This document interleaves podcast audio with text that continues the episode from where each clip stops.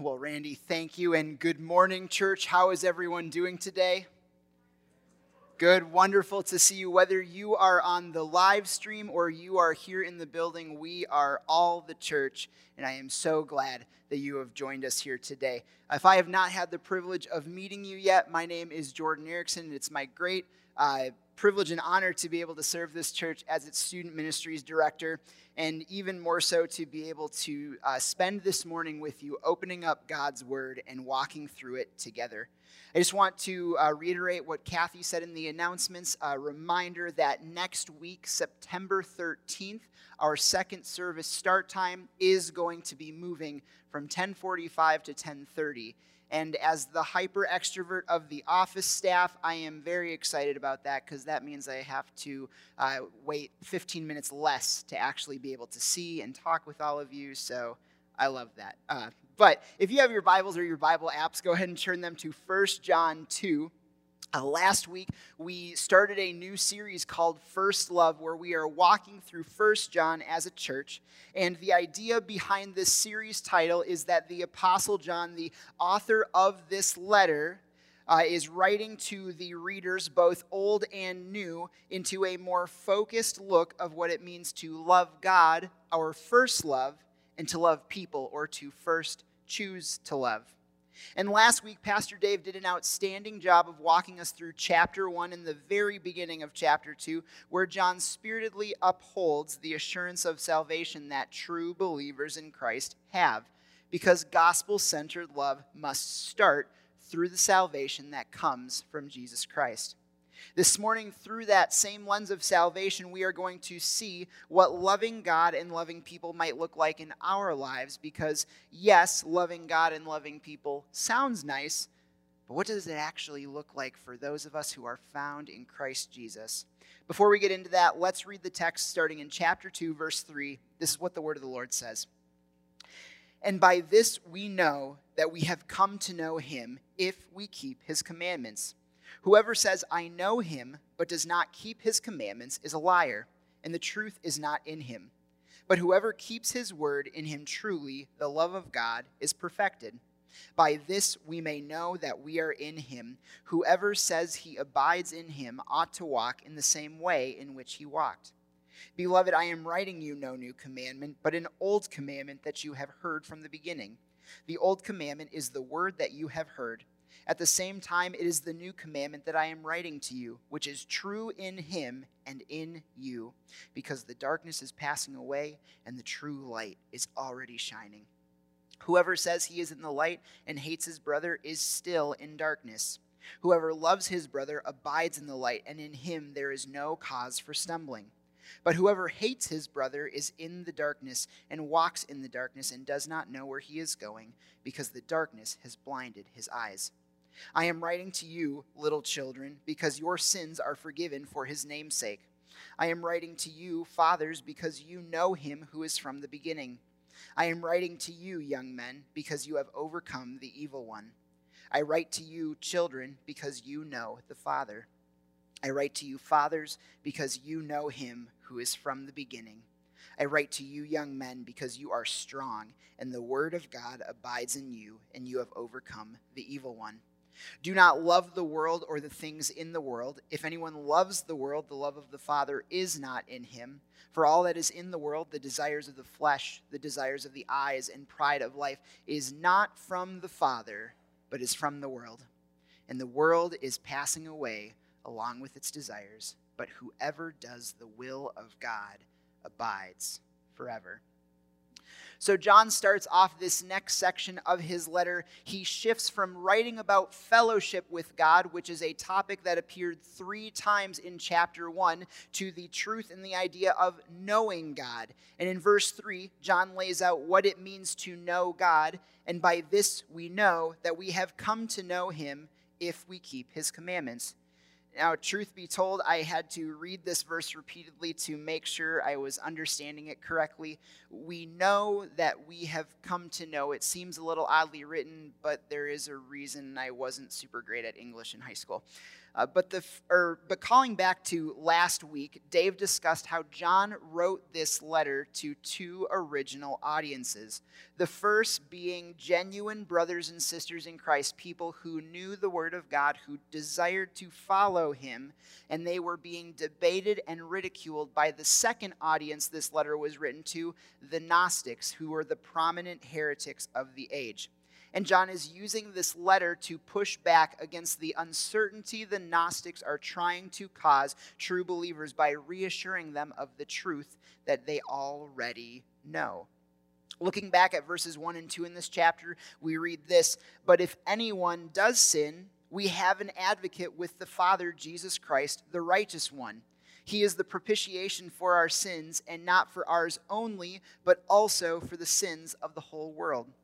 John is reminding true believers that in Jesus, by this, by knowing Christ is our advocate, our Savior, our propitiation, we now know who God is. And people know if we know God by what? If we keep his commandments.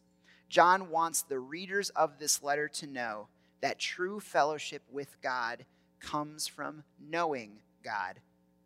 And God's desire for us to know Him personally, it's nothing new. We can see clearly in the very first part of Scripture, Genesis 1 through 3, God creates Adam and Eve to be with Him in the garden. Now, if you're a creator of any kind, a, a, baker, an artist, a writer, whatever it is, if you get your, your creative juices on, you understand the reality that you intimately know all of the details about your creation. You know just the right amount of ingredients to put into each recipe to make it perfect, the proper color blending techniques to make your portraits shine, the grammatical inserts you need to really make that story go from good to great.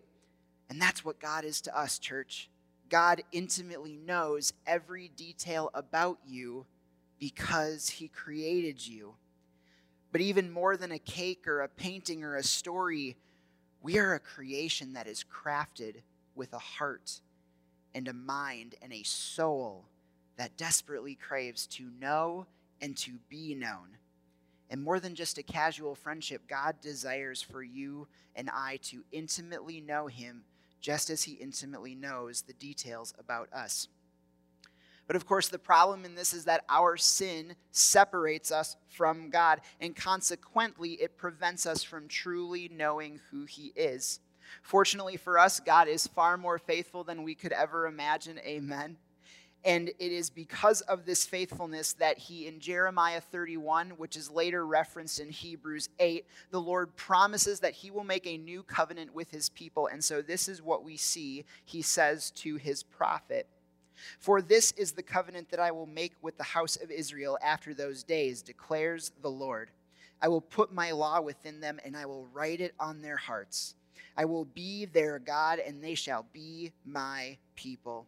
And no longer shall each one teach his neighbor and each his brother, saying, Know the Lord, for they shall all know me. From the least of them to the greatest, declares the Lord. For I will forgive their iniquity, and I will remember their sin no more. The sin that once prevented us from truly knowing our Creator was conquered by our advocate and propitiation in Jesus Christ. And because of his death and resurrection, we can truly know what it means to be in fellowship, to truly know the God who created us. And John doubles down on this by answering this question What is the way to truly know if someone knows the Lord? And uh, to refer back to our previous answer to this question, it is if we keep his commandments. John wants these true believers to know that fellowship is knowing God, and knowing God is a lifestyle over an experience. Now, let me ask you this, church who are the people in your life you deeply care about? For some of you, it might be a spouse, a child, a friend, a family member. Every one of us has people who our souls crave to care about. But how do they know you truly know them? How do other people know that you truly know them as well? Is it in the way that you show love to them, that you speak to their hearts? Is it the way that you talk about them to other people when they're not around? Is it the time that you spend together that reflects what you truly know about them? See, these three, these three things and many more have this in common that they are all ways we live our lives. And just as we do with people, we show that we know and we love God by the way we live. And specifically, John writes, we show that we know God by the way we live out his commandments. It's why John follows up in verse 4 by saying that those who claim to know God but do not follow his commandments, they are liars, and the truth of the gospel is not in them.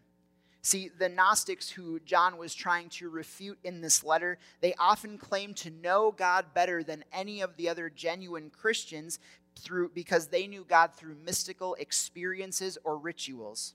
And often because of this, they lived in contrast to what God's word actually said. So John says, Look, guys, it is not about an experience, it's not about a vision, a ritual, whatever. You know the truth if you know the gospel.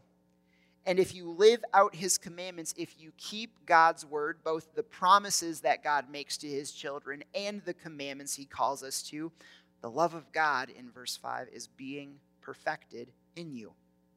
Now, a quick side note on verse 5 the word perfected, some of your translations might say made complete, uh, should be of great encouragement to every follower in Jesus Christ.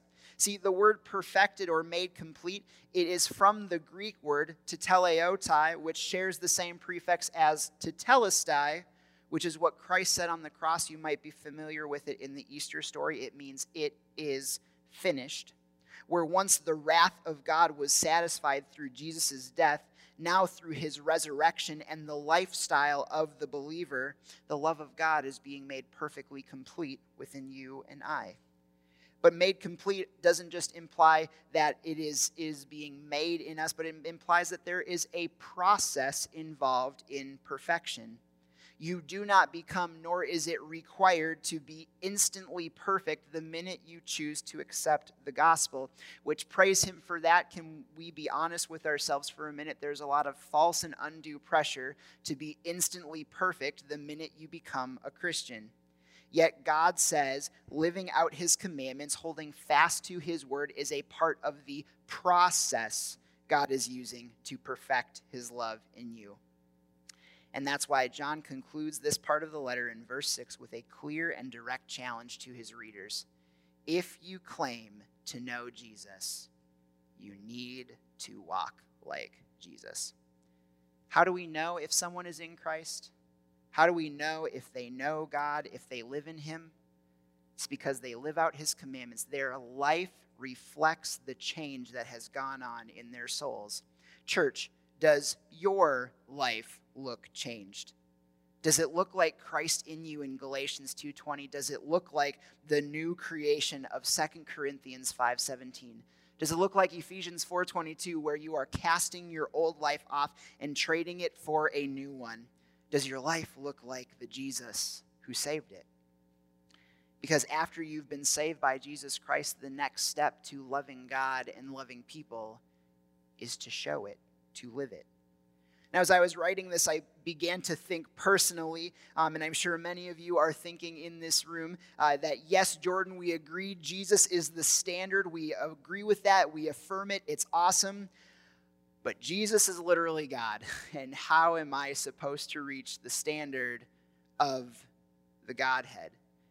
And let me reassure you with this that we don't have to look very far. We just go back to John's gospel to see that it is, in fact, possible, with a little bit of help, to live like Jesus did. In John 14, 26, Jesus is having a conversation with his disciples, and he says this to them But the Helper, the Holy Spirit, whom the Father will send in my name, he will teach you all things and bring to your remembrance all that I have said to you. Church, this is great news. The Holy Spirit has our backs. He is the one who empowers us to walk like Jesus did. And we know from Galatians 5 that we can be confident somebody has the Holy Spirit in them when they show what? The fruits of the Spirit. So, the evidence to be sure if somebody knows God is to see if they follow his commandments by living a fruit bearing life. And so, yes, now we understand that living a spirit filled, fruit bearing life, that's how we walk as Jesus did. But uh, what are the commandments that I need to follow? Church, if I were to ask you that, what commandments does God want his people to follow? What would you say to me? This is the participation part of the sermon. No, I'm just playing. I heard one person. Good job. Uh, and it was the right answer, so nice work. We know from Mark 12, 30 and 31, and it's also expressed in the Gospels of Matthew and Luke. Jesus says the two greatest commandments are these love the Lord your God with all your heart, soul, mind, and strength, and love your neighbors as yourself. It's on these two commandments that the law and the prophets rest. Now, what does that term mean? The law and the prophets rest. It means this the entirety of every single one of God's commands to his people can be summarized into two sentences Love the Lord your God with all your heart, soul, mind, and strength, and love your neighbor as yourself. And John, having grown up in Jewish culture, knows that both of these commandments are familiar to his readers. In fact, they're not just familiar, these are two commandments found in the earliest passages of Scripture. Jewish Christians would have likely heard them regularly growing up in their houses of worship.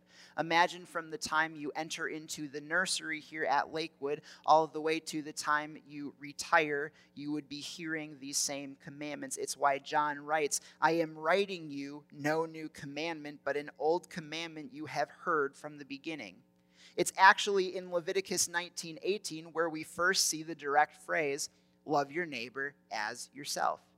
Back in the days of Moses, Leviticus, as he was writing it, God was calling the Israelites to love those who were different, to love the poor and the needy, to love the foreigners and the refugees as they would have loved their own people. But in verse 8, we see John interestingly assert that loving your neighbor while it is an old commandment, is in fact also a new commandment. A new old commandment. Hmm. But here's the reality, church loving your neighbor is made complete in Jesus. And that term, made complete, is the same one that we saw in verse 5. Jesus perfects our ability to love our neighbor. See, Jesus did not just come down to earth to remind us how to love other people. He revolutionized what it means to love our neighbors as ourselves, and he revolutionized who our neighbor is. I'm sure many of you are familiar with the parable of the Good Samaritan. And in the Good Samaritan, Jesus is challenged with the question Who is my neighbor? And Jesus rocks everyone's world in the room by making the Samaritan the cultural and historical enemy of the Jews, the hero of the story. See, that means for Jesus and therefore God, loving your neighbor is no longer just about loving those who are different. It's no longer just about loving those who have less money than you or who are from faraway lands. God now calls for you and I to love every single one of those people and those we would call our enemies. Now, let's be honest here. I'm sure every single one of us could probably take about one second to uh, pick who our enemies in life are. Uh, enemies for us might be those who have different theologies than us. Have we been guilty of bad mouthing people in our church or bad mouthing other churches? Maybe it's people with different political ideologies than us. It's 2020. Watch the news for 10 seconds. Um, anyone who you might consider an enemy, though, now falls under the umbrella of Jesus Christ, who he calls us to love. And in John 13, Jesus doubles down on his call to love others, including our enemies, by issuing this new command in verses 34 and 35 Love one another. Just as I have loved you, you are also to love one another. By this, all people will know that you are my disciples if you have love for one another. How do you know, church, if someone truly knows God? How do you know if they have been saved by Jesus Christ? By the way they love their neighbor. And remember, we just talked about it the fruits of the Spirit. There are easy ways to measure and to see how we can love our neighbors, enemies, and all. Ask yourself this today, church Am I being patient with people who irritate me? Am I being kind to those I disagree with? Am I fostering peace and gentleness and goodwill towards those who will vote differently than me? Am I willing to, just like Jesus did, step in and care for others, even at the expense of my own convenience? When you are living a fruit bearing life, it is not difficult to know and witness what love looks like from a true believer of Jesus Christ. That's why John says, Those who love their brothers, they are in the light, and there is no cause for stumbling. Because when you have light, you know where you're going. Why? Because you can see. You can see clearly what it means to truly love your neighbor or your brother as yourself. When you are in the true light of Jesus Christ, your life will reflect that to the dark world. You will have direction. You will have love. You are being empowered, even as we sit here today, to live a life worthy of the gospel that saved you. But John does warn that for those who hate their brothers, they are still in the darkness they cannot see because darkness has blinded them. Is there somebody in your life or a group of people who you are having trouble loving? Are you being blinded by your frustration and your anger towards those people?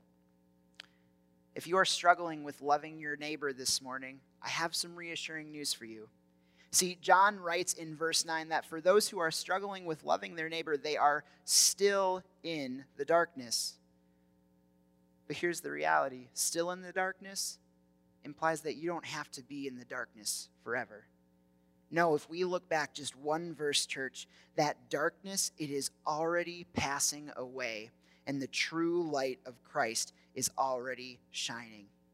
Whatever sin you are wrestling with today, whether it is loving your brother or something else, I need you to know this today, wherever you are watching from, that there is freedom and there is victory to be found in Jesus Christ. He took our sins to the cross and he won at the resurrection. And he is looking at you and I today. And he is not just saying, Come as you are. He is saying, Come as you are and be restored by me. Give me your sins, church, and I will give you life. Come and see what it means to be loved by me and to love me with all your heart, soul, mind, and strength. Come see what it means to be known by me and to make me known to other people by the way you love them. And it's this assurance of victory now and victory forever in the true light of Christ that empowers believers to do what we have been talking about all morning. It empowers us to keep his commandments and to love other people well. Now, what I really love about John, especially in these three letters that he writes to these churches, is that he is able to take very distinct ideas and topics. There's actually four of those in the passage that we're reading today, but he writes them all in such a way that they are interconnected. And we've seen the first two ideas, right? Keep his commandments, walk as Jesus walked, and the other one to love your neighbor as yourself or love your brother so that you can be walking in the true light of Christ. And these are both fantastic points because when we live these out, God's love is being perfected in us. And we see in 1 Thessalonians 4 3, this is the will of God for your life, your sanctification, right? So the Holy Spirit, when you choose to keep his commandments, when you choose to love your neighbor as yourself, he is leading you towards holy perfection.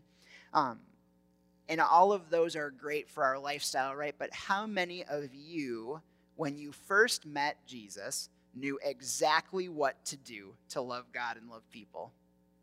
Nobody? Great. But that's okay to admit, right? Because here's the reality of that idea, church. You didn't know what to do right away because how could you? Before you met Jesus, though, somebody loved you enough to share the gospel with you. And once you got saved, once you heard the gospel, you met Jesus Christ, somebody loved you enough to help you understand what it meant to follow him, to know his word, to keep his commandments. And we call that discipleship. In this part of the letter, John asserts that discipleship is a family matter. And here's what I mean by that there's really two roads that you can discuss discipleship as a family matter with. The first one being this idea of literal family discipleship. See, both Barb Filiatro and I, as the kids and student ministries directors, we desire to partner with families, parents, and guardians to support them as the primary disciple makers of their families. We want uh, excuse me, we want families to raise strong followers of Christ, not just uh, their kids, but we want everyone in the house to follow Jesus well.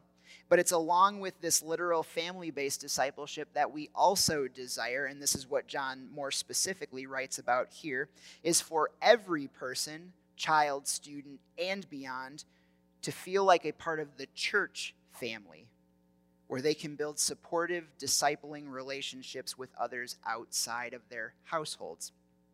See, John believes that every member of the church body has a role to play in discipling one another to love God and love people. It's why in verse 12, he initially addresses all believers by saying, I am writing to you. And I am writing to you is important because when you write something to somebody, uh, not email, but on pen, uh, it is permanent, right, because of the ink, and it's also more important than just a passing comment in a conversation. And so John says, I am writing to you, it's permanent, it's important, little children. And this first mention of children is he is addressing all true believers. Because we know from scriptures like Ephesians 1 and 1 John 3 that when you and I accept the truth of the gospel, we are adopted into God's family as his children. And so John says, Hey, everyone, if you have been saved by the gospel of Jesus Christ, if your sins are forgiven, you are children of God. That's the baseline of your identity in Christ. John then goes on in verses 13 and 14 to address three distinct age groups. We see him say, Children once more. These are people who have only known Jesus for a short period of time, but because of their fresh eyes in the faith, because of their new excitement to be known by God, they know him back. And then he goes on to address fathers, those who have been believers for a long time. Notice, though, that John writes the same thing for them twice.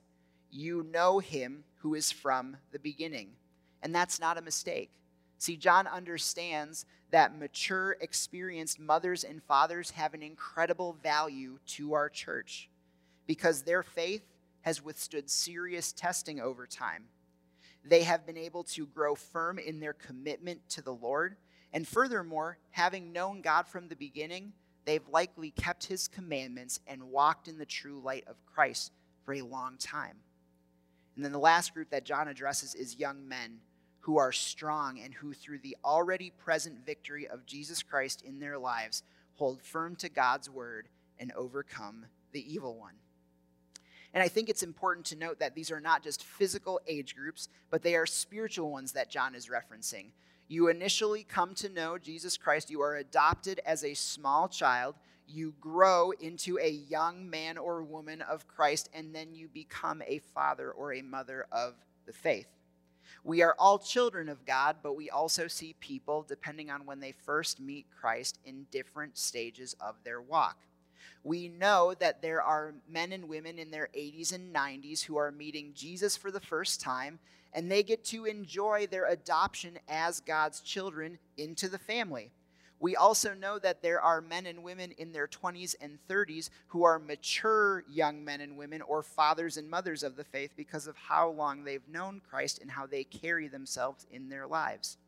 And I need you to understand this before we move on, though, that whatever faith age group you find yourself in, there's nothing to be ashamed about because all of those belong to Christ. Amen?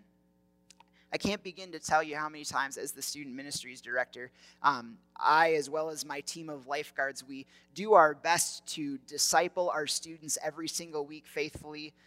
But I often find myself wondering who learns more, me or the students, uh, when it comes to our week to week ministries. But the truth is, church, is that we need every single one of these age groups. Every single person, regardless of if you're a child, a young adult, or a, a parent of the faith, you have a valuable and crucial role to play in the discipleship of your church family. We need strong mothers and fathers of Christ to raise up childlike believers to know God, to follow his commandments, what it means to bear fruit. We need children brand new to the faith to remind us of what truly matters in life, that we should live in such a way that God is made known to all people, so all people have the chance to be saved by the gospel of Jesus Christ.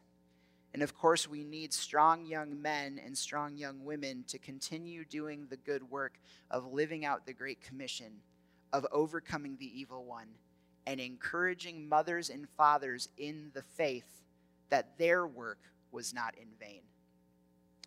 We need discipleship to be a family matter, both in the home and in the church. Because when the church comes together to teach its members, regardless of their physical or spiritual ages, to know God by following his commandments, and to love their neighbors as themselves, we raise up an army of light bringers who are ready to bring true hope, true freedom, and true victory to a world that desperately needs to hear it. And when we teach our families how to love God and love people well, this is how John ends our text here. We teach them not to love the world. We teach them to love something that truly matters. We teach them to love something that's eternal, that is worth giving their lives to. Because the world, its pride, its lust, its darkness, it's passing away as we speak. But those who do the will of God abide forever.